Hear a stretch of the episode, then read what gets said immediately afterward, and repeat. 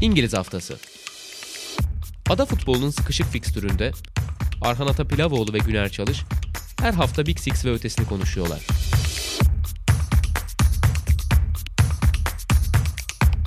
Statsbomb işbirliğiyle. Sokrates'ten, Sokrates Podcast'ten herkese merhabalar. İngiliz haftasının yeni bölümüyle karşınızdayız. Aslında bir bakıma da sezon finaliyle karşınızdayız. Bu bölümde e, konuşmak istediğimiz sezonun e, bize getirdiği birkaç detaya değineceğiz. Birkaç takıma değineceğiz, sayılara değineceğiz ve her zaman olduğu gibi sezon sonunda bir panorama yapacağız. E, yılın en iyi oyuncularından en iyi takımına, en iyi teknik direktörüne genel bir bakış atacağız. Abi hoş geldin. Hoş bulduk. Dolu bir programımız var. Sonuçta koskoca bir sezon geride kaldı. İlk olarak senin de uzun zamandır bahsetmek istediğim, bizim de zaman zaman aramızda konuştuğumuz bir takıma uzanalım. Bölümün girişinde Leicester City'yi konuşacağız ilk olarak. Muhakkak notlarım vardır ama ben sana pası şuradan atmak istiyorum. Zaten aslında kayıt öncesinde de biraz konuşuyorduk.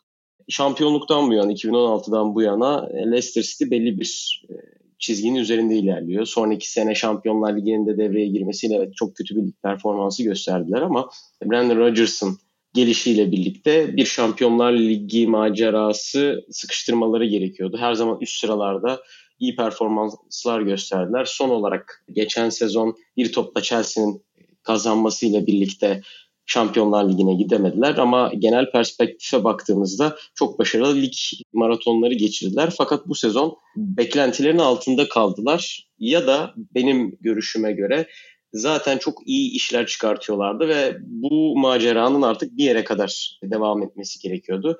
Belki de biz beklentileri büyüttük. Yani çünkü Premier Lig'de 8. lig çok da kötü bir derece değil. Hatta baktığınız zaman ilk 6'nın Big Six tarafından oluşturulduğu bir denklemde hiç kötü bir derece değil. Sence Leicester'ı gelecek sezonda neler bekliyor diyeyim. Ondan sonra da Leicester'ın genel sezon performansına bir göz atalım. Ya ben aslında Leicester'a şuradan başlamak istiyorum. Şimdi 2000'lerin başında bence yani benim takip ettiğim 3 tane birbirine yakın şöyle takım vardı. Bunlar Tottenham, Everton ve Aston Villa şeklinde. Bunların üçü de belli yatırımlar alan ve aslında işte en tepelere oynamak isteyen, o büyüklere dahil olmak isteyen 3 takım gibiydi. İşte bunlardan Everton çok daha az para harcayan, Aston Villa biraz daha fazla para harcayan, Tottenham'da bence Aston Villa kadar para harcayan bir takımdı. Çok ondan daha üstün para harcayan bir takım değildi. Ama neticede mesela bu üç takımın daha sonraki yıllardaki trendine baktığında, gidişatına baktığında Tottenham gerçekten de o en tepeye eklemlenen bir takım oldu. Çeşitli sebeplerle öyle söyleyeyim. E, Everton'ın zaten şu anki konumunu biliyoruz. Aston Villa bir ara küme düştü geldi falan. Hani bunu niye anlatıyorum? Yani Leicester senin söylediğin gibi birkaç sezondur aslında hep tepelere oynayan, iyi performans gösteren ve e, bence bize artık şu soruyu sordurmaya başlayan bir takımdı. Özellikle de bu top 6 dediğimiz, e, big 6 dediğimiz takımların biraz kendi içinde kırılmaya başlamasıyla ya acaba orayı bozabilecekler mi ya da artık oraya dahil olan bir takım mı? Leicester gibi düşünmeye başlamıştık diye düşünüyorum. Tabi burada araya da girebilirsin. Belki farklı düşünüyorsundur bilmiyorum ama yani bence o izlenim veren bir takımdı Leicester. Ama hani bu sezonun gösterdiği bir şey şu oldu. Yani tabii ki bir kere o ilk altıdan düşmek e, belki bu kadar büyük çıkarımlar yapmayı gerektirmez ama başka sebeplerden de dolayı yani Leicester'ın çok iyi, gelecek yıllarda çok iyi hatırlanacak birkaç sezonu geride bıraktığı ve artık biraz daha o gerçekliğe döndüğü bir sezon oldu sanki.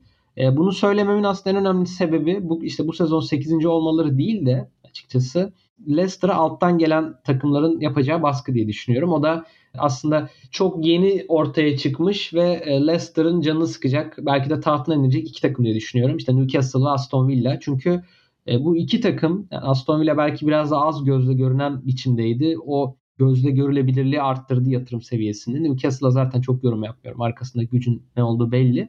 E, bu iki takımın da devreye girişiyle Leicester biraz daha işte West Ham gibi, Wolverhampton gibi takımların seviyesinde sanki gerileyecek veya gerilemek zorunda kalacak gibi geliyor bana. Çünkü alttan da çok büyük bir baskı var. Biraz o ileriki sezonların bir fragmanı gibi oldu bu sezon diye düşünüyorum. Böyle açabilirim. Sana da belki oradan bir kapı açmış olurum.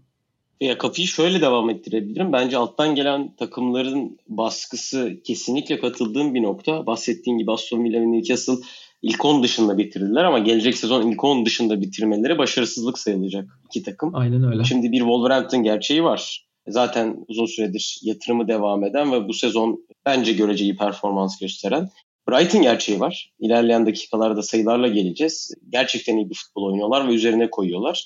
Bunlara ek olarak şimdi geçtiğimiz senelerde başarısız olan birkaç büyük takım oluyordu. Yani bu sezonda elbette başarısız olarak sayacağımız büyük takımları var ama bence ilerleyen senelerde şimdi Conte'nin kaldığı denklemde Tottenham'ın yarışmacı olacağı bir gerçek. Şampiyon olurlar demiyorum ama ilk altı dışına çıkmayacaklardır bence kaldığı denklemde. Arsenal en iyi yapılanması olan takım gibi gözüküyor şu an. Geleceğe en parlak şekilde bakan takım gibi gözüküyor. Tabii ki burada City ve Liverpool hiç konuşmadan söylüyorum. O yüzden onlar da rekabetçi olacak. Chelsea'nin Tuchel kaldığı sürece yine Conte'de bahsettiğim gibi ilk altı dışına çıkmasının mümkün olacağını pek düşünmüyorum. E zaten ilk ikiyi de sabit tutarsak bir elimizde Manchester United dosyası kalıyor. Onun şu an akıbetinin belli olmayışı zaten büyükler arasında nerede konumlanamayacağı hakkında bir fikir veriyor. E, şimdi Ten Hag'la iyi bir uyum yakalarlarsa ki işte belirsiz bir durum. Diyelim ki yakaladılar. İlk altı zaman tamamen tıkalı. Leicester'ın olabileceği en iyi derece zaten yedincilik. Orada da aslında kendi içerisinde bir ilk dört sıralama yaparsak geri kalanların birincisi olmak zorunda Leicester. Hı hı. Bu da bence çok kolay bir şey değil çünkü bahsettiğim gibi geri kalanlar da çok yükseldi. Eskiden kafaya bir şekilde zirveye atabiliyordun. Öyle bir şansım vardı ama artık yani işte Tottenham'ın, Arsenal'ın doğru planlamalarla biraz daha yükselmesiyle birlikte bence o da eskisi kadar kolay gözükmüyor. O nedenle Leicester'ın işi geri kalanlar arasında birinci olma konusunda iyi niye zorlandı. Ve ilk bahsettiğin noktaya gelecek olursak da bence de oraya kendini zaten yapmaya çalışan bir takımdı. Yani Ranieri'nin e, göreve gelmesi, işte Nigel Pearson'la yolların ayrılması, inanılmaz bir tesisin, tesis yatırımının gelmesi oraları oynuyorlardı. Ama işte bence oraları oynamakla oralarda sabit kalmak arasında bazı hani geçen hafta konuştuğumuz anlar var ya o anları çok doğru şekilde oynayabilmek ve bir şekilde işte Şampiyonlar Ligi'ne kendini atmak gerekiyor. Orada elde edeceğin gelir, orada kendini göstereceğin potansiyelle birlikte belki işte direkt bir şekilde diyebilirdik geri kalanların birincisi olacaklar diye. Ama gelecek sezon için çok kolay görmüyorum ben Leicester'ın o geri kalanlar arasında birinci olabileceğini. İşte evet o ayrı bir şey. Ee, benim ama başlangıçta yapmaya çalıştığım bir vurgu da şuydu. Yani birkaç sezondur gösterdikleri gelişim ya acaba bunlar kalıcı olarak kendilerini tepenin bir elemanı olarak mı artık görecekler? Yani oraya doğru mu gidiyorlar? Yoksa geri kalanların en iyilerinden biriydi ve son yıllarda da işte diğer takımların biraz geriye düşüşüyle bunu fırsat bilip kendilerini bir üst klasmana mı attılar? Hani geçici bir hı hı. Ne denir ona? Geçici bir şekilde mi oraya kendini attılar şeklinde. Bence biraz geçici bir şekilde attıklarını gösteren bir sezon oldu. Dediğim gibi bu sadece kendileriyle alakalı değil. Alttan gelen takımların da çok ciddi yatırım yapabiliyor oluşu onlara bu anlamda da bence çok büyük zorluk çıkaracak. Çünkü dediğim gibi mesela Tottenham'da 2000'lerin başında evet hep karizmatik bir takımdı. Çok önemli bir takımdı ama açıkçası Everton ya da Aston Villa'dan da daha önemli bir takım değildi. Yani hem ekonomik olarak hem e, lig sonu sıralaması olarak işte örnek veriyorum Tottenham'ın gerçekten e, lig içinde bu kadar büyük bir güç oluşu, işte ilk altının dışına herhangi bir şekilde çıkmıyor oluşu. Tabii bunun çok büyük ekonomik gerekçeleri var açıkçası. E, biraz 2000'lerin sonlarında, 2010'ların başlarında başlayan bir süreç. E, bu da dediğin gibi aslında pek çok faktöre bağlı. Yani biraz Şampiyonlar Ligi'ne gitmeye bağlı, oyuncuları getirmeye bağlı, başta ekonomik güce bağlı. Leicester sanki o atılımı yapamayacak gibi duruyor. Tabi bu kötü bir şey değil yani o ayrı bir şey. Yani gidip hani Wolverhampton e, işte West Ham seviyesinde olmak da kötü bir şey değil tabii ama E, hani vurgulamaya çalıştım dediğim gibi acaba o seviyeye çıkabilecekler mi şeklindeydi ama sanki çok çıkamadılar. Onu görüyoruz. E, belki de hani bu sezonun niye böyle gittiğini de sen de biraz konuşabiliriz istersen. Hı hı. Ben hatırlarsın yani niye böyle oldu acaba falan diye sana sormuştum hatta kendi aramızda konuşurken. Sen de savunmayla alakalı bir sorun olduğunu söylemiştin. E, dilersen çok kısa oraya da gelebiliriz. Yani gerçekten kötü başladıkları, kötü geçirdikleri bir sezon oldu. Ve belki de Wesley Fofana'nın ne kadar değerli bir oyuncu oldu onun yokluğunda ortaya çıktı. Buraya katılır mısın acaba diye söz sana vereyim veya belki başka bir açıklaman da olabilir tabii Leicester'ın e, sezonuna dair. Ya şöyle bir ekleme yapabilirim. Fofana'ya kesinlikle katılmakla birlikte bence John Evans'ın da yokluğu çok etkili oluyor Leicester savunmasına. Çünkü bence gücünü savunmadan alan bir takım Leicester. İyi savunma yaptığında ileride işte Vardy'nin varlığıyla, Madison özel yetenekleriyle ya da hızlı kanat oyuncuları işte e, Harvey Barnes'la vesaire bir şekilde golü bulabilen bir takım. Ama önemli olan onlar için iyi bir savunma kurgusu kurabilmek. Çağlar bu sezon ne yazık ki çok inişli çıkışlı bir performans gösterdi. Fofana zaten yokluğu çok etkiledi. Üstüne üstlük Evans'ın da yokluğu zaman zaman orada bir liderlik vasfını tamamen ortadan kaldırdı. Ben Leicester'ı sezon başında çok dikkatli bir gözle izliyordum ve savunmada o kadar büyük hatalar veriyorlardı ki işte yani duran top savunması bu kadar kötü bir takım uzun süredir gerçekten hatırlamıyorum. Çok rahat bir şekilde gol yiyorlardı ki zaten sezonu Everton arkasından ikinci bitirdiler en çok gol yiyen takım olarak.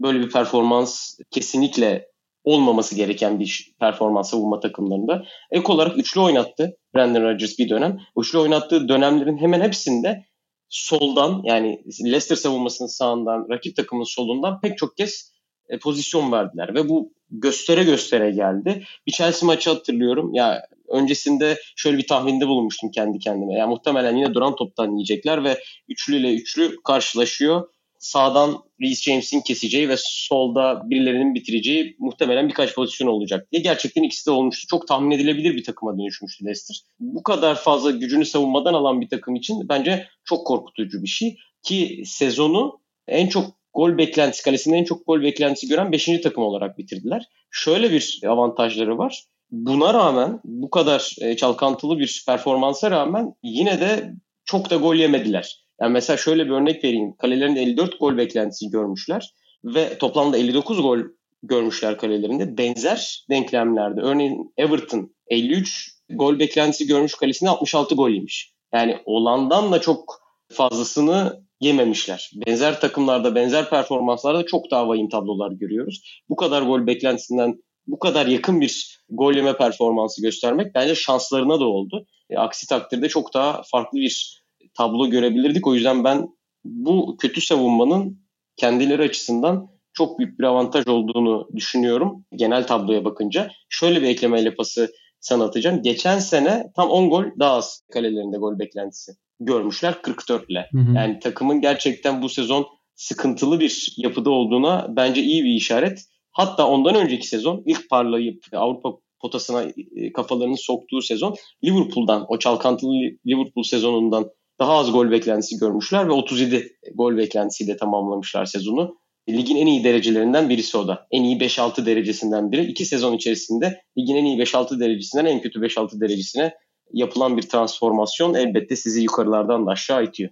Evet yani aslında soruyu da şu yüzden sormuştum. Leicester bu kadar e, dramatik bir dönüşüm geçirdiyse bunun altında da temel bir sorun yatıyor olması lazım ki e, acaba bu temel sorun nedir? Bunu konuşalım gibisinden. Herhalde ikimiz de enfikiriz o konuda. Yani savunmayla alakalı çok büyük bir düşüş yaşadılar. Bu düşüş de tabii takımın genelini etkiledi ve olaylar buraya geldi gibi. E, Brandon Rodgers'ın bundan sanıyorum bir ay, bir buçuk ay kadar önce verdiği bir röportaj vardı. Orada mesela bu savunma meselesinden ve işte Fofana'nın öneminden bahsediyordu o da. Tahmin ediyorum hani sen de sık denk geliyorsundur. Fofana ile alakalı genelde yazılanlar, onun hakkında söylenenler hep böyle bir mental yönüyle başlıyor. İşte çok olgun bir oyuncu olduğu, öğrenmeye çok açık hmm. olduğu falan. Ee, işte bundan bahsediyor Rodgers ve şunu söylüyor. Yani bizim oynamak istediğimiz bir oyun stili var. İşte savunmayı önde kurmak istiyoruz. Mesela çizgi yani önde savunmak istiyoruz. Çizgiyi oraya çıkarmak istiyoruz. Bunu yapamadığımız zaman şey oluyor. Yani or, atıyorum orta sahada arasında bir boşluk oluyor. Forvetler arasında boşluk oluyor. Yani aslında bizim oyunumuz çok dramatik bir şekilde etkiliyor. Ve Fofana çok hızlı bir oyuncu diyor.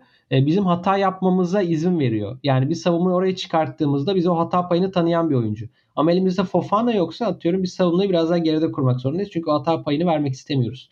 Çok yani özür dileyerek araya giriyorum. Benzer Aha. bir şey bence Liverpool'da da var. Yani Van Dijk'ın varlığı savunma çizginizi çok ileride kurmanıza yardımcı olabiliyor. City de çok ileride kuruyor. Ama Hı-hı. City hata yaptığında gol yiyor. Liverpool evet. hata yaptığında Van Dijk orayı bir şekilde toparlayabiliyor. Aynen öyle. Aslında şeyde Leicester City'de ki o figür bence bu arada Fofana değil yani Van Dijk ile eşleştirebileceğim figür bence tam olarak Evans. Son oraya getirecektim sözü. Yani Evans'ın yanında oynayan oyuncu aslında büyüyor. Yani Çağlar'ın performansından bahsettiğin hakikaten çok iniş çıkışı oldu. Çünkü aslında Çağlar da oyunu biraz biliyorsun. Yani daha riskli oynamayı seven bir oyuncu. E, aslında biraz yani daha yıldız stoper, yıldız savunmacı diyeceğimiz tarzda bir oyuncu. Yani daha albenili bir oyuncu. Ama onu hakikaten yanında yönlendirici Evans gibi bir figür olduğunda aslında belki de biz onu bu kadar öne çıktığını görüyoruz. Çünkü o hataları yapabiliyor veya işte Evans onun yaptığı hatanın arkasını toparlayabiliyor gibi. Yani riskli oyunu tercih eden bir savunmacınız varsa yanında belki Evans gibi bir toparlayıcının veya Van Dijk gibi bir toparlayıcının olması e, hakikaten değerli oluyor. Yani iki açıdan bu savunma kurgularının ne kadar kırılgan ve ne kadar takımın geri kalanını etkileyebilir düzeyde olduğunu gördük bence Leicester örneği özelinden. E, biraz işte dediğim gibi Rodgers'ın açıklamalarından da zaten bunu görüyoruz. Yani çünkü bence Fofana aslında Çağlar'ın benzeri olan bir oyuncu bir noktada. Belki Çağlar'dan daha iyi bir oyuncu ve belki takımda Çağlar'dan daha iyi bir oyuncu olarak görülen biri. Ama her ikisi de bu oyuncuların e, yanlarında Evans gibi bir figür varken bir noktada da performansını ilk katına çıkarıyorlar. E, Leicester'da da sorun neydi? Hem bu oyunculardan biri Fofana yoktu hem de Evans çok uzun süreler yoktu. Dolayısıyla takımın geri kalanı ciddi ölçüde etkilendi diye düşünüyorum. Yani bir de son şunu söyleyebiliriz belki. Geçtiğimiz sezonlarda hatırlarsın hep öne çıkan ve yani ligin tamamında konuşulan oyuncu performansları oluyordu Leicester'da. İşte bir mesela Ndidi'ydi. Özellikle kazandı top sayısıyla, oradaki süpürücülüğüyle. İşte Tillemans'tı mesela. İşte Çağlar'dı zaten konuştuk. E bu sezon sanki öyle öne çıkan çok da bir oyuncu olmadı. Belki Madison'dan bahsedebiliriz. Bence ofansif anlamda çok iyi bir yıl geride bıraktı ama sanki yani o anlamda da biraz sönük kaldıklarını söyleyebiliriz gibi geliyor.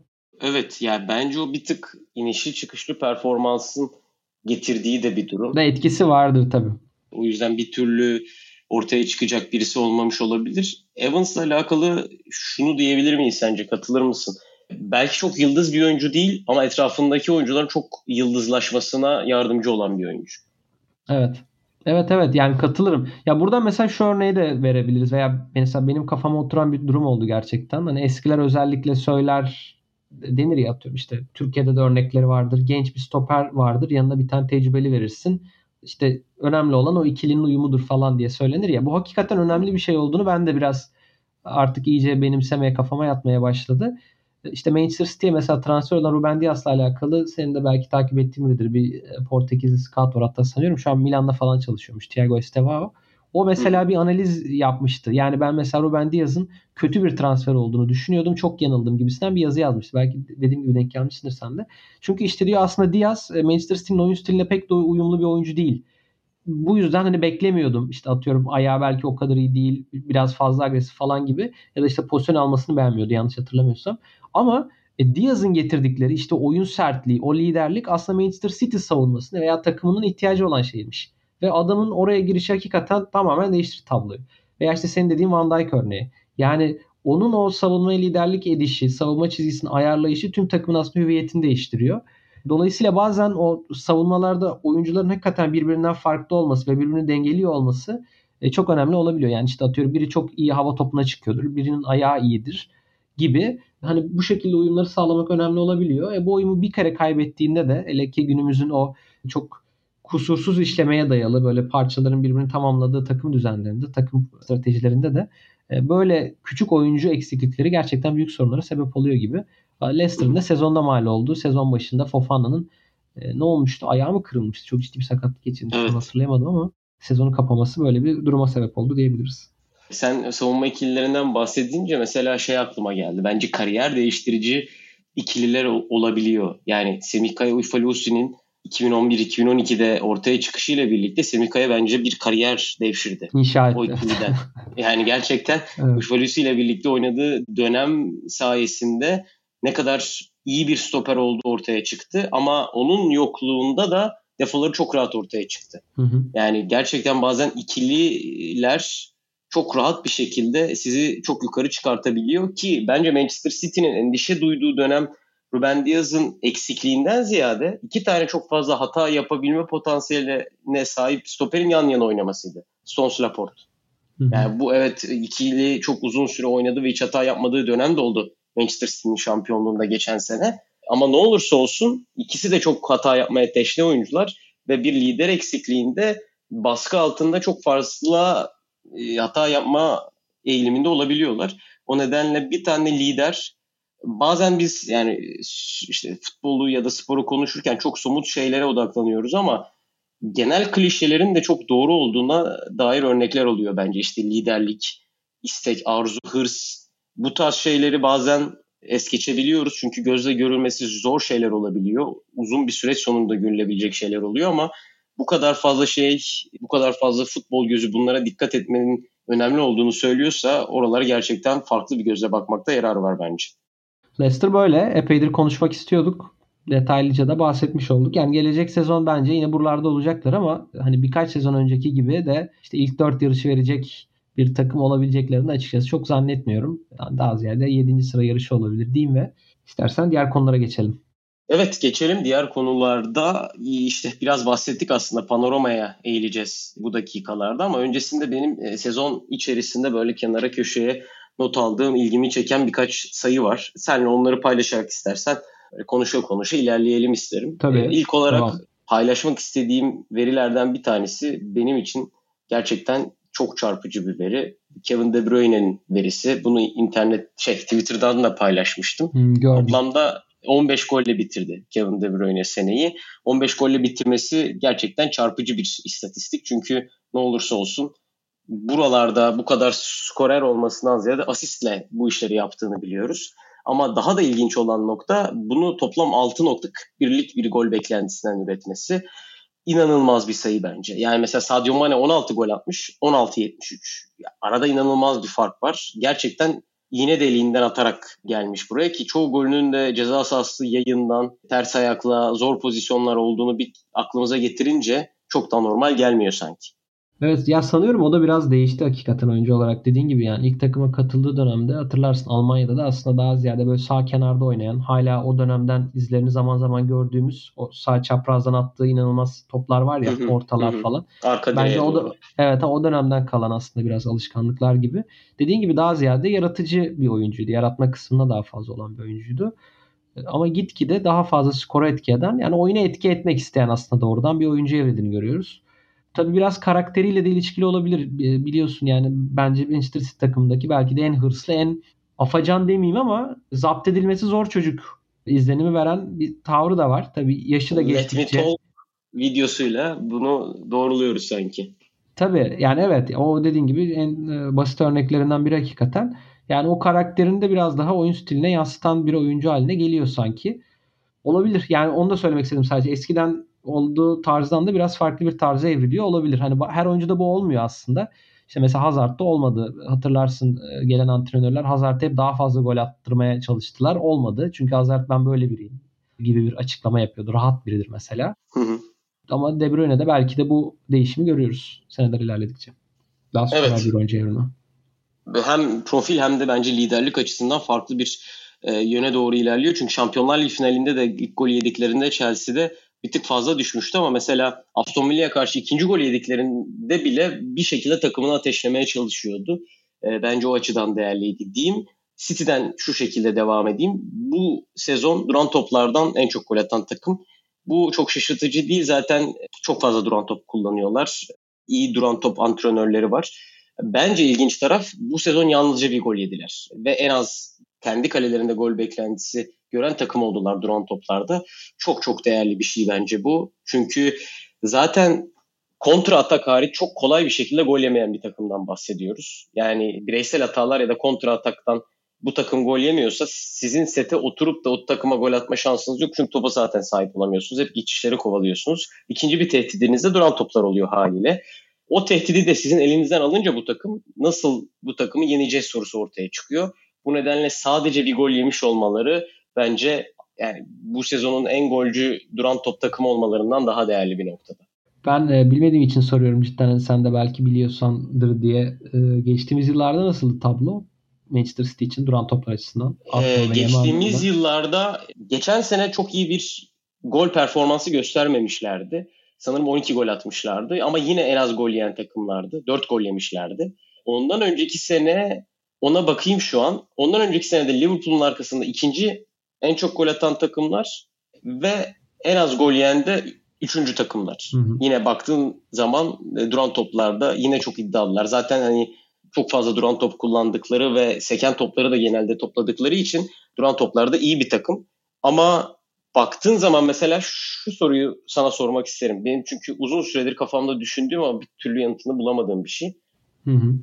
Liverpool'un ileri ucuyla City'nin ileri ucu arasında çok büyük boy farkları yok. Yani Salah, Mane, Jota üçlüsüyle işte Jesus, Sterling, Grealish, Foden, Mahrez kim diyorsan hı hı. çok büyük farklar yok ama inanılmaz derecede kafa golü atıyor Liverpool. Duran toplarda da çok etkililer. Sadece Van Dijk ya da Matip özelinde değil bu durum. Bu fark sence ne, nereden kaynaklanıyor? Yani nasıl oluyor da Liverpool bu kadar iyi kafa vuruşlarıyla ya da duran toplardan seken toplarla gol bulabiliyor?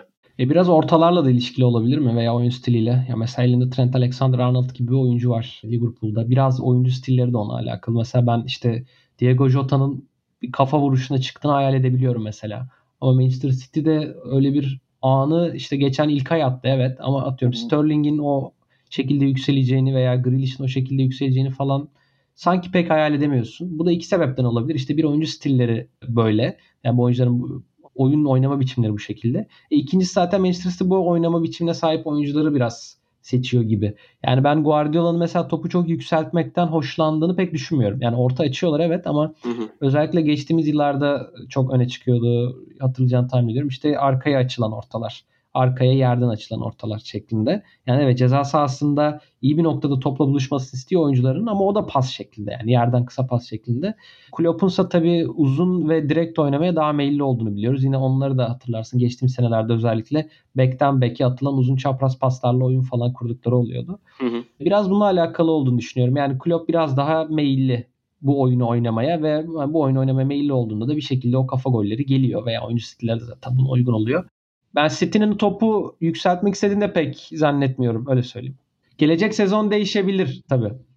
Tabii yani Haaland'ın etkisiyle farklı bir noktaya e, gelebilirler gerçekten. Ama bence oyuncu stili yani Liverpool'un scout yaparken scouting yaparken kesinlikle kafa vuruşlarına da baktığını düşünüyorum. Çünkü Jota da gerçekten çok iyi bir kafacı. E, Portekiz maçında atmıştı örneğin bize yanlışım yoksa. Hı-hı. Kafadan atmıştı diye hatırlıyorum. Genel olarak ben oraları Kesinlikle ya ben Jota deyince aklıma gelen şeylerden biri o zaten yani kafa vuruşu bir. ikincisi ceza sahası içinde bir anda bitme. Yani golcü bir oyuncu zaten. Yani oralara koşmayı seven bir şekilde ceza sahasında bitiren bir oyuncu Jota.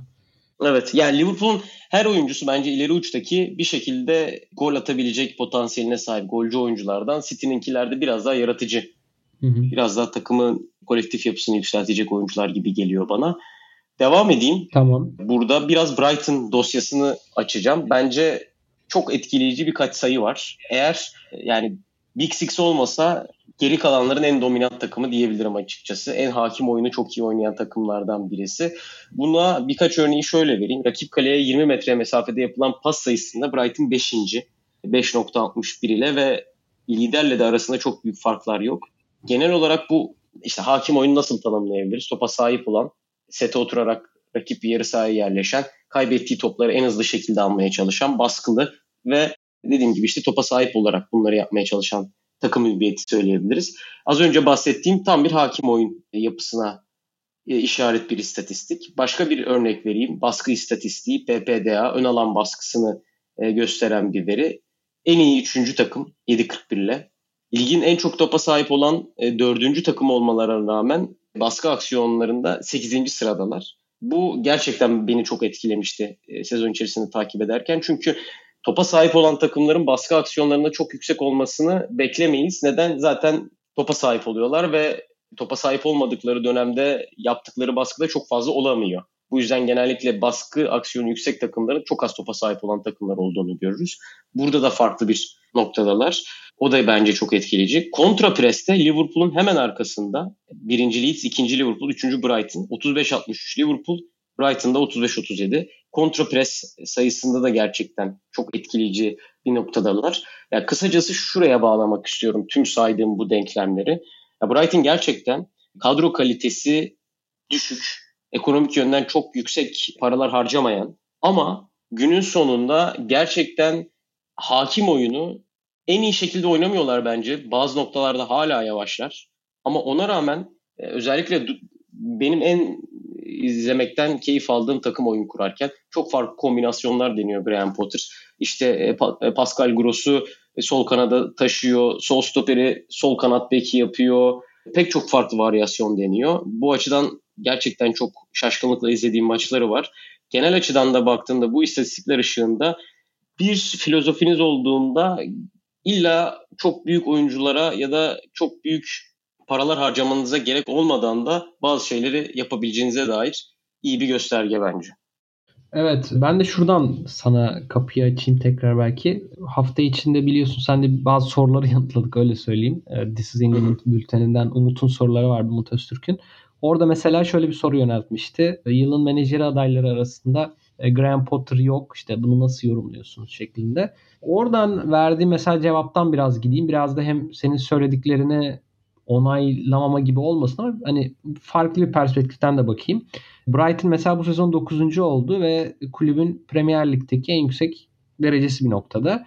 Ve senin dediğin üzere hem oyunu e, modern anlamda çok iyi oynayan e, hem bunu nispeten düşük kaynaklarla yapan bir takım. E böyle bir e, başarı da elde edince tabii sorulan soru neden işte yılın menajeri adayları arasında gösterilmiyor gibi oluyor. Ama Brighton'ın bu sezon toplamda yaklaşık bir 4 aylık sürede hiç maç kazanamadığı bir dönem var. Yani topladığın zaman. Hı hı. Bir 2 aylık bu dönem sezonun ilk yarısında. Sezonun ikinci yarısında bir ay boyunca mesela hiç maç kazanamadıkları bir dönem var. E buna rağmen de mesela tabii 9. olmaları ayrıca konuşulabilir. E biraz söylemeye çalıştığım orada şuydu. Yani Brighton biraz e, sikluslar halinde ilerleyen bir takım şeklinde açıkladım orada. Yani bir oyunu oynuyorlar.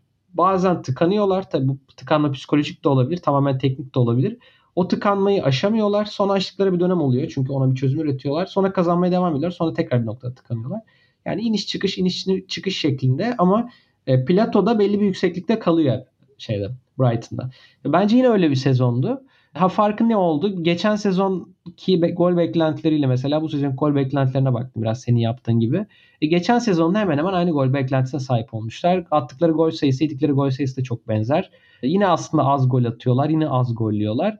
Ama geçen sene mesela gol e, bu pozisyonları gole çevirmede çok çok daha kötülerdi. Hatta bu konuda hakikaten kötü bir ünleri vardı yani hatırlarsın. Ha, bu sezon bu noktada mesela biraz daha iyi gitmişler. Biraz daha diğer takımların az puan toplaması belki o anlamda yanlarında olmuş. Hani tablodaki yüksekliklerini mesela böyle yorumlamıştım o soruda. Ha, bunu da neden söylüyorum? Hakikaten çok başarılılar ama başarılı olmalarının yanında bence çok stabiller. Yani esas övülmesi gereken nokta bu. Yani stabiller ve iyi bir sezon geçirdiler ama bence çok göz alıcı bir sezon geçirmediler diye bağlamıştım. Çünkü hani bazı takımlar oluyor. Hakikaten o sezonu konuştuğunda ilk aklına gelen takım oluyor. İşte o soruda mesela verdiğim cevap Burnley'di. Birkaç sezon değil de daha fazla sanırım artık. 7. oldukları mesela. Hı hı. İşte West Ham'ın geçen sezon bir anda 15-16'cılıktan işte 7. sıraya çıkması gibi. Hı hı. Şu anda ekstra bir örnek mesela eskilerden Newcastle vardı yanlış hatırlamıyorsam. Alan Pardew döneminde bir ara mesela direkt böyle 5. olmuşlardı. Bir önceki sezon yine 15-16 oldukları dönemden. Yani çok iyi bir sezon geçirdiklerini söyleyebiliriz ama bir noktada da aslında kendi stillerinde iyi bir sezon geçirdiklerini söyleyebiliriz. Ben de sadece bir onu ekleyeyim.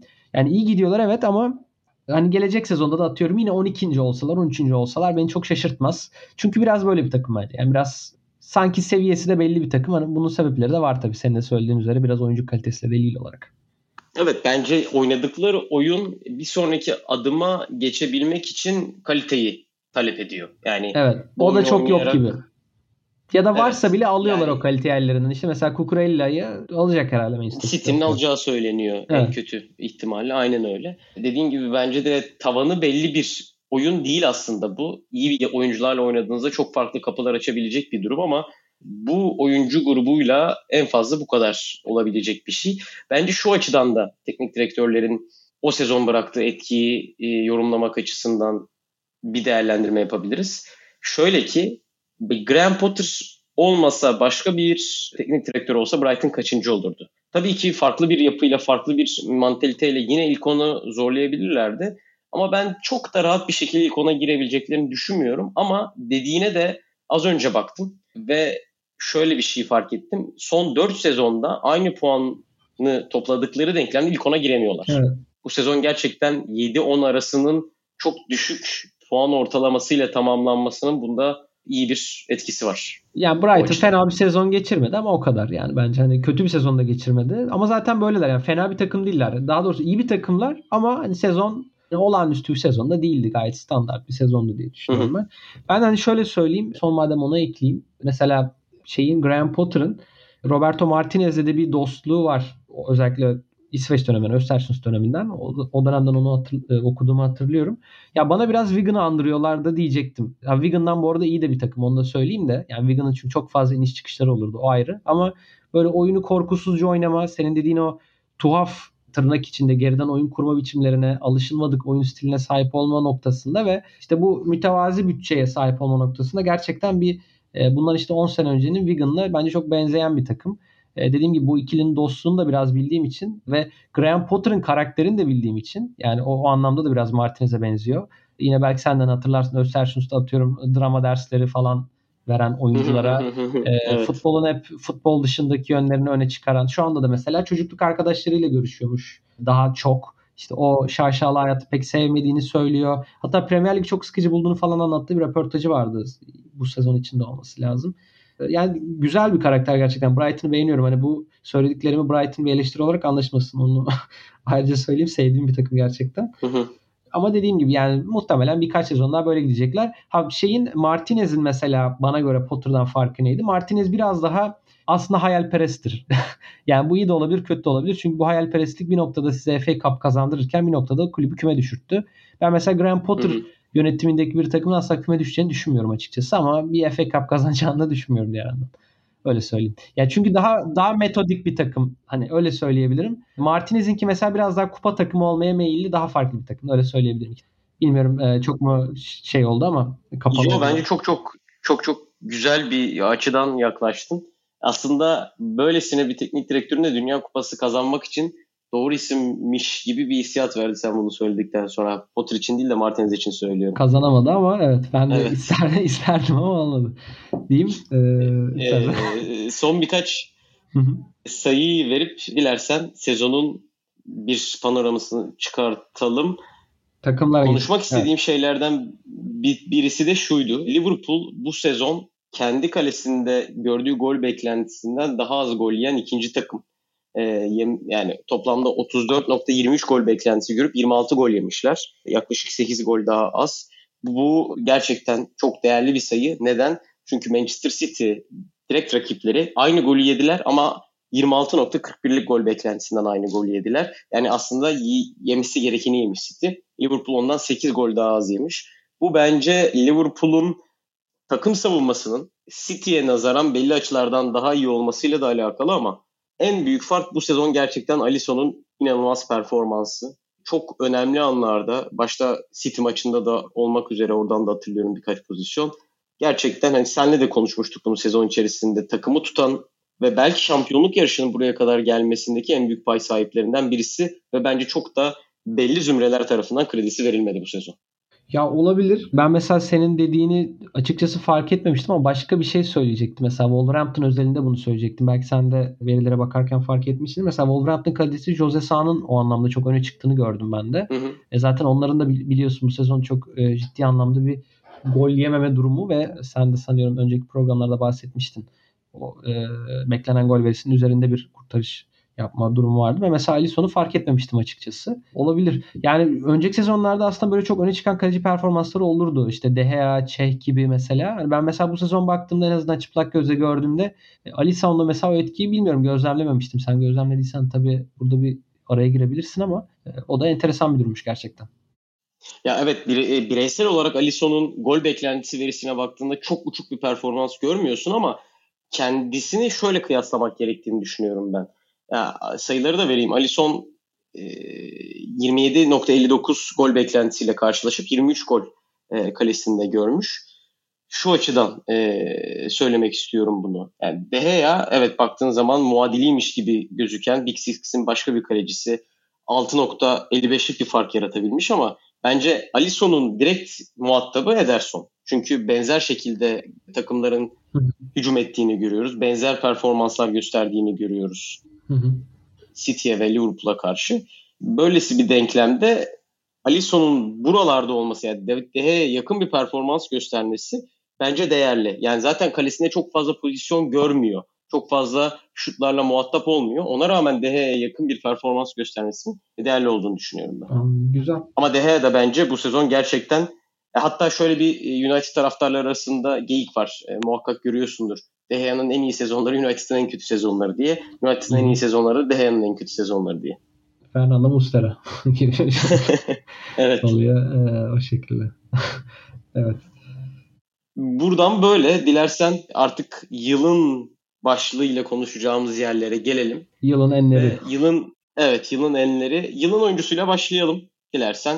Ben sana söylemiştim. Biraz spekülatif de bir şey yapacağım. Spekülatif değil de yani illa olması gerekmiyor. Bence ödüllendirilmesi gereken bir performans bu sezon için. Ya bu arada ben bazı ödülleri, kendi verdiğim ödülleri bu açıdan yaklaşacağımı da söyleyeyim. Yani oyuncudan bahsetmek istediğim için de biraz o isim vereceğim. O noktalarda belirtirim acaba şu an olduğu gibi. Ben son diyorum. Hönginson. Ben de seninle aynı fikirle yola çıkıyorum. Tabii ki burada Son, Salah, Kevin De Bruyne yani normal şartlar altında bu çok fazla söylendiği için de söylemek istemiyorum bazı oyuncuları. Kevin De Bruyne derdim. Ama ben Rodri'yi biraz ön plana çıkarmak istiyorum. Çünkü gerçekten bu sezon City'nin şampiyon olduğu pek çok denklemde hep başroldeydi. Liverpool maçındaki performansı, Chelsea maçındaki performansı, pek çok kırılma anında, pek çok kilit anında ayakta kalan oyuncu olarak gördük. Şampiyonluk maçında ikinci golü atması ki ikinci gol çok çok değerli bir goldü yine bence. Üçüncü golün gelmesine çok büyük bir katkıda bulundu. Ve Guardiola'nın o bölge için çok özel şeyler istediğini de düşününce ben Rodri'nin bu sezon gerçekten City adına çok ön plana çıktığını düşünüyorum ki Bernardo'nun inanılmaz bir ilk 20 hafta 25 hafta geçirdiğini de düşününce yani kendi takımında bile en iyi orta saha olamayacaktı belki. Ama belki 38 38 haftalık dilime vurunca Rodri'nin bir paya alması gerektiğini düşünüyorum.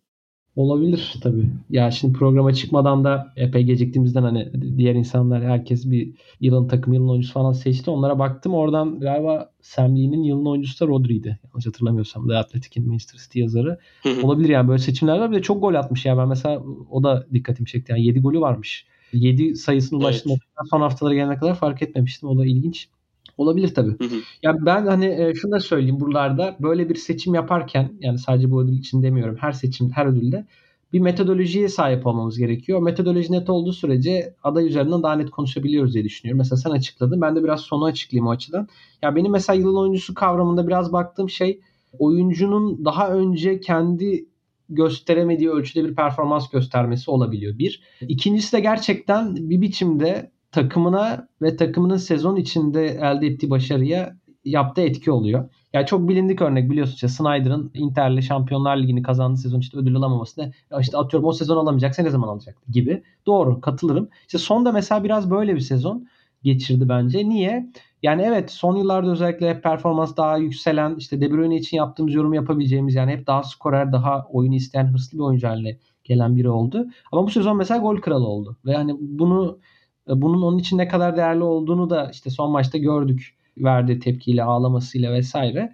Birincisi bu. İkincisi bence son tabii Kane'le beraber olmasaydı ben Tottenham'ın Conte etkisine rağmen ilk dörde girebileceğini düşünmüyorum. Yani çok ciddi biçimde bence takımı taşıyan bir oyuncu oldu diye düşünüyorum. Ama bu sebeplerden özellikle öne çıkarmak istedim. Ha tabii e, Rodri de çok önemli bir performans gösterdi ama Tottenham'ın da ligi dördüncü sırada bitirmesinin takım açısından ne denli büyük etkiler yarattığını düşünürsek hani Conte'nin gelecek sezon kalmasını sağladı mesela. Conte 150 milyon poundluk bir bütçe geleceği falan söyleniyor. Hani bu anlamda da sonu biraz öne çıkarmak istedim. Yani önümüzdeki yıllarda da bir daha belki hani alır almaz Snyder örneği gibi yaklaşayım. Hani bu sezon alamayacaksa ne zaman alacak şeklinde bir e, yaklaşımla da onu öne çıkarmak istedim açıkçası.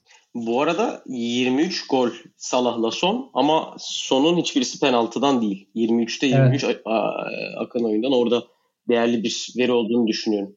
Tam şu an tabii veriyi bilmiyorum ama Kevin De Bruyne'nin hemen arkasında falan olması lazım. Beklenen gol verisini aşma anlamında da. Çünkü ben bir ara birinci olduğunu konuştuğumuzu hatırlıyorum bu programda. Ee, olabilir. Yani attığı goller de zor. Zaten iyi bir bitirici yani. Ve hani mesela sonun değişik bir özelliği de vardır. Yani çift ayaklı bir oyuncu. Hani sola da kırabiliyor.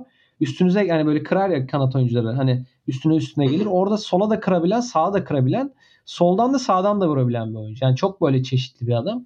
Ve hani hakikaten son yıllarda özellikle öncelikle Mourinho ile başlayan aslında önce Pochettino ile yavaş yavaş başlayan Mourinho ile hızlanan Conte ile zirve noktasına ulaşan bir hani böyle tetikçi gibi hakikaten korkutucu bir oyuncu haline aldı. Hani o anlamda da ben onun kendisini ödüllendirmek istedim bu e, bu sezon. Çok kısa iki şey söyleyip diğer kategoriye geçeceğim. Sonla alakalı şunu söylemek istiyorum. Bence Tottenham'ın oyun yapısının da bu kadar işlevsel olmasının sebebi son. Yani 60-70 metreyi geniş alanı ondan daha iyi kat edebilecek oyuncu bulabilirsiniz. Ama ondan daha iyi kat edip ondan da daha iyi bitirecek bir oyuncu bulamazsınız. Yani o kadar koşmasına rağmen bitiriciliği gerçekten inanılmaz bir seviyede. Bu yüzden derin blokta bekleyip bu kadar iyi geçiş oynamasının sebebi bence sonun varlığı. Orada başka hızlı bir oyuncu olsaydı böyle yapamazdı Tottenham. Bence dünya çapında bir oyuncu var artık. Yani Tottenham'da hakikaten böyle dünya evet. çapında birkaç oyuncu var. Biri Kane zaten. Bence son artık o evrede bir oyuncu. Yani geçen sezon belki o kadar demezdim ama farklı bir seviye yani. Evet. Ve son olarak Rodri'de de şunu söyleyeceğim. Onu atladım. Yani e, bu sezon City'nin kırılma anında bahsettim biraz ama açmak istiyorum onu. Arsenal maçı galibiyet serisini devam ettirmek açısından inanılmaz önemliydi. Belki şampiyonluğu son haftaya bıraktılar evet ama oralarda kazandı City. O galibiyet serilerini, klasik galibiyet serilerini devam ettirerek o kabus gibi Arsenal maçına son dakika gol attı. 3 puanı getirdi. İkinci golden bahsettiğim Villa maçındaki. Liverpool maçında boş kale Fabinho'nun pozisyonunu engelledi. Çok değerliydi. Ve işte malum Everton maçında da işte eline çarpan top belki orada yeniden bir penaltı ile gelen puan kaybı olsaydı 1-0'dan 1-1 beraberlik gelseydi çok farklı olabilirdi. O yüzden bence pek çok kırılma anında başroldeydi. O yüzden Rodri'yi bir öne çıkardığımı söyleyeyim ve hemen buradan geçelim. Yılın çıkış yapan oyuncusuna. Burada ben çok kısa tutacağım. Marco Correa dedim. Senin ismini de merak ediyorum. Anladım. Olabilir. Ben de düşündüm açıkçası Kureye'ye ama ben Jared Bowen dedim. Bir de e, tutarlı olmak için çünkü aynı soruyu Umut da sordu. Orada ben Bowen demiştim. Orada verdiğim cevabı vereyim çok uzatmamak adına hani yeni bir şey de eklememek adına. Yani burada sorudan ne anladığın da bence önemli. Yine metodoloji kısmına geliyorum. Ben sorudan iki farklı şey anlaşılabileceğini düşünmüştüm. Yani çıkış yapan deyince bir hiç böyle bir per- performansını beklemediğin ve nereden çıktığını anlamadığın belli oyuncular olabiliyor. Mesela geçen yıldı galiba Pedro Neto vardı. Atıyorum şu an ilk aklıma o geldi. İşte kim olabilir? Mesela bu sezondan Leicester Stand Dansbury Hall olabilir. Mesela bu adam nereden çıktı? Ha çok iyi mi oynadı? Müthiş mi oynadı? Hayır ama çıkış yapan oyuncu mesela sürpriz çıkış gibi. Ama hani ben bundan ziyade şöyle bakıyorum. İkinci şöyle yorumlayabiliriz diye düşünüyorum. Ki Kukureya da bu şu an ikinci söyleyeceğime uyan bir örnek. O açıdan zaten ben de onaylıyorum yani benim de adaylarımdan biriydi. O da şöyle yani bir işte en büyük altı takımla oynayan oyuncular var. Bunların hani seviyesi genelde başka diye konuşuyoruz. Bir de yani bu takımlarda oynamayıp hakikaten bu takımlarda oynamaya fazlasıyla aday ve işte milli takımında hemen hemen artık değişmez parçası olmayı başarabilmiş oyuncular var. Ve son yıllarda türediler. İşte bunlar geçen seneden mesela çok net örneği Calvin Phillips, e, Jack Grealish, Ondan önceki dönemlerden Jamie vardı. İşte bu sezonlarda artık iyice belirginleşen Declan Rice gibi. Yani ben bu oyuncuların biraz hani çıkış olarak da bu oyuncunun ilk defa o saniye çıktığı sezonu söylemeye çalışıyorum. İşte dediğim gibi geçen sezon için mesela Phillips'i söyleyebilirsin. O açıdan mesela Jared Bowen dedim. Yani çok iyi bir kenar forvete evrildi ve bunu çok istikrarlı bir şekilde yapıyor artık. E, yavaş yavaş milli takıma da seçilmeye başladı. E, West Ham'ın da ligin önemli başalt takımlarından biri olduğunu düşünerek çok da ikna olmadan hani o soruya da cevaplamıştım. Çok emin değilim ama hani Jared Bowen demiştim. E, burada da onu tekrarlayayım bu şekilde. Ama Kukureya da bence o açıdan iyi bir aday. Çünkü hani söylüyoruz yani City'ye falan transfer olacağı söyleniyor. Ve bir sezon oynadı. Dolayısıyla onun da gerçekten bu açıdan iyi bir aday olduğunu söyleyebiliriz bence de. Ya ben de çıkış yapanı şu şekilde değerlendirdim. Geldiğinde tekniğinden ziyade temposuyla fark yaratabilecek bir oyuncuyken 3. bölge girişleri, 3. bölgede yaptığı işlerden dolayı kendi içinde de farklı bir oyuncuya biraz bildiği için Kukureya'yı seçtim diyeyim. Buradan dilersen yine oyuncudan devam edelim ve yılın genç oyuncusuna gidelim. Benim burada çok adayım var. Açıkçası özellikle Arsenal'dan isimler var ama oyun genci nereye kadar genç tutuyoruz? İlk önce orayı sorayım. Ben 23 tam, yaşa kadar Tam onu söyleyecektim. Aldım. Aynen öyle. Ya tam da onu söyleyecektim. Bence biraz havada kalan bir ödül. Biraz da aslında bence İngiliz basında da bu konuşuluyordu. Yani ödülün tanımı İngiltere'de verilen şey 23 yaş altı tüm oyuncular genç oyuncu olarak kabul ediliyor. Ama hani geçtiğimiz senelerde o zaman her sene Sterling'i falan alması durumu oluyordu. Çünkü adam atıyorum 23 yaşından ufak ama yani zaten artık o, o aşamayı geçmiş bir oyuncu. zaten süperstar. Ya da işte atıyorum Messi'nin genç yaşlarındaki durumunu düşünebilirsin. O yüzden bilmiyorum. iyi bir tanım yapmak gerekiyor bence. Ben bunu biraz yabancıların şey tabiri vardır ya coming of age. Hani yetişkinliğe geçiş. Hani hı hı. biz bu oyuncunun iyi bir oyuncu olacağını düşünüyorduk ama evet bu adam hakikaten oldu artık bu sezon. Şeklinde böyle biraz subjektif bir yaklaşımda bulundum. Oyuncular için kullanıyordum. Mesela geçen sezon %100 yani 99 bile değil bence Phil Foden'dı bu oyuncu. Hani demek istediğimde bence net anlamışsındır örnek üzerinden. Çünkü hani hep gelecek gelecek ve geldi işte. Hani adam bu. Buyurun şeklinde. Ya bu sezon öyle bir oyuncu tam çıkaramadım çünkü bu yani adı geçen oyuncular zaten yıldız oyuncular artık. Mesela Mason Mount'u düşündüm ben. Ama Mount zaten geçen Mount diyecektim. Ha yani geçen sezon da çok iyiydi mesela. Ama hani kavramı sadece 23 yaş oyuncular arasında en iyisi hangisiydi diye belirlersen atıyorum. Herkes olabilir yani çünkü çok fazla iyi oyuncu var. Yanlış bilmiyorsam Phil Foden aldı yine bu sezon. Yani Foden, Foden da alabilirdi. Evet. Ama Foden bence zaten artık o aşamayı geçmiş bir oyuncu. Yani ben mesela Foden'ı Evet evet. Yani genç oyuncu olarak değerlendirmiyorum açıkçası. Ee, tabii genç Hı-hı. oyuncudan ne anladığımla alakalı. Ben bu arada Bukayo Saka dedim ama tamamen yine bu da spekülatif. Senin dediğin üzere Arsenal'ın genç kadrosuna bir paya vermek adına Saka dedim ama yani başkası da olabilirdi. Eğer şöyle değerlendireceksek bu ödülü 23 yaş altındaki oyuncuların içinden en iyisini Hı-hı. seçeceksek Mount diyeceğim. Eğer Mount, Foden işte kendini artık genç olarak nitelendirmeyeceğimiz, direkt ilk 11'e yazacağımız yıldız kategorisinde sayıyorsak da Ödegaard diyeceğim. Çünkü bence Arsenal oyun kurulumunda çok önemli bir pay sahibiydi. Merkezden sağ içe gelerek yaptığı koşular, kanatta Saka'yla bağlantıları vesaire çok farklı işler sunduğunu düşünüyorum. Hem asist hem gol sayısında da belli bir seviyenin üzerine çıkabildi. Kilit paslar, driblingler vesaire. Ben de eğer Mount'u etkisiz hale getirirsek Odegaard derim diyeyim ve hayal kırıklığı yaratan oyuncu yu aldıktan sonra senden takım ödüllerine doğru geçelim. Benim hayal kırıklığı yaratan oyuncum açık ara Romelu Lukaku. Evet onu sen söylemiştin yine bültende. Ben de ekstra üzerine bir şey koymadım. Doğru yani. Lukaku gerçekten. Yani neydi ne oldu. Yani bazen e, unutuyoruz. Ben hayal kırıklığı yaratan takımda bundan bahsedecektim de. Yani sezon başındaki beklentileri unutuyoruz. Şu anda bize normal gibi geliyor üzerinden vakit geçince. Ama yani Lukaku buraya gelirken dünyanın en iyi forveti falan da açıkçası. yani ya Arsenal maçını hatırlıyorsun muhtemelen. Arsenal maçından sonra şampiyon Chelsea diyorduk. Öyle bir performans sergilemişti yani. İnanın tek başına bir Shaquille O'Neal falan benzetmeleri yapılıyordu hatırlayacaksın. Bu kadar ya, dominant bir forvet e, gelmedi vesaire diye.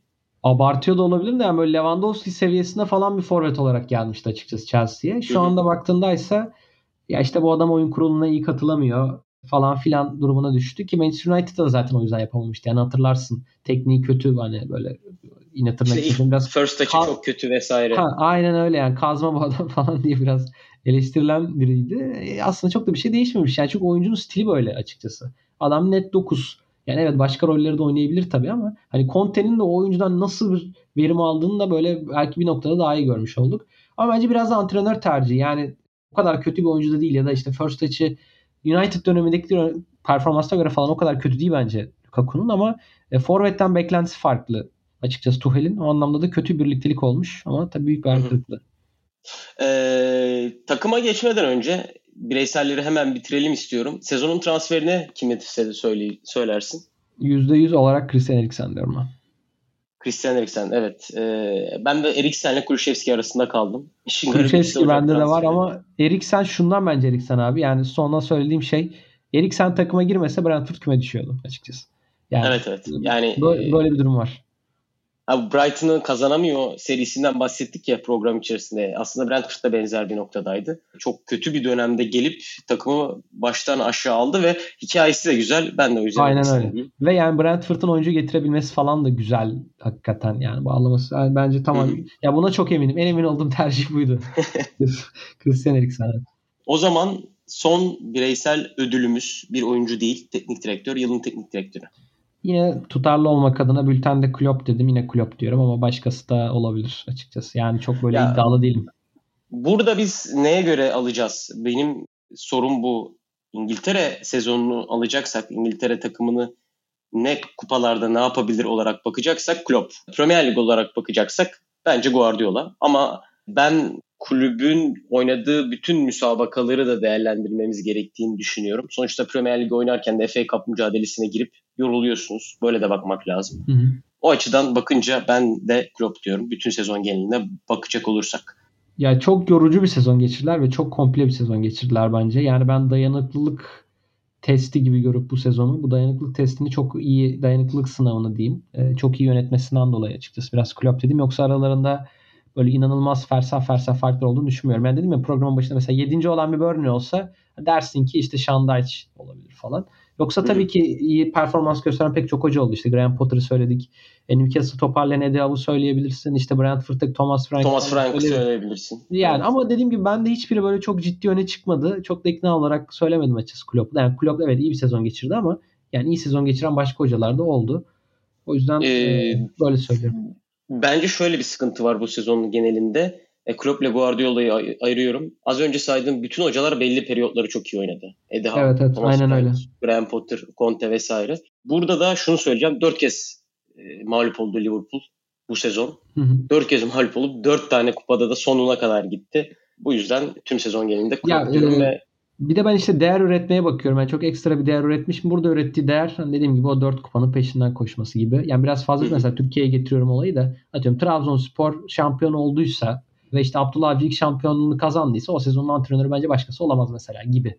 Ama hani bu adam dördüncü, beşinci kez kazandığı zaman çok da önemli bir değer gibi gelmiyor. Tabii yaptığı iş e, küçült, küçültmüyor ama hani biraz da anladığım böyle bir şey. Onu kastetmeye çalışıyorum. Biraz marjinal değere bakıyorsun. Evet evet. Yani Liverpool'un yaptığı daha peşinden koştu ya da diyeyim ama o quadruple'ın peşinden koştu bir sezondu bu.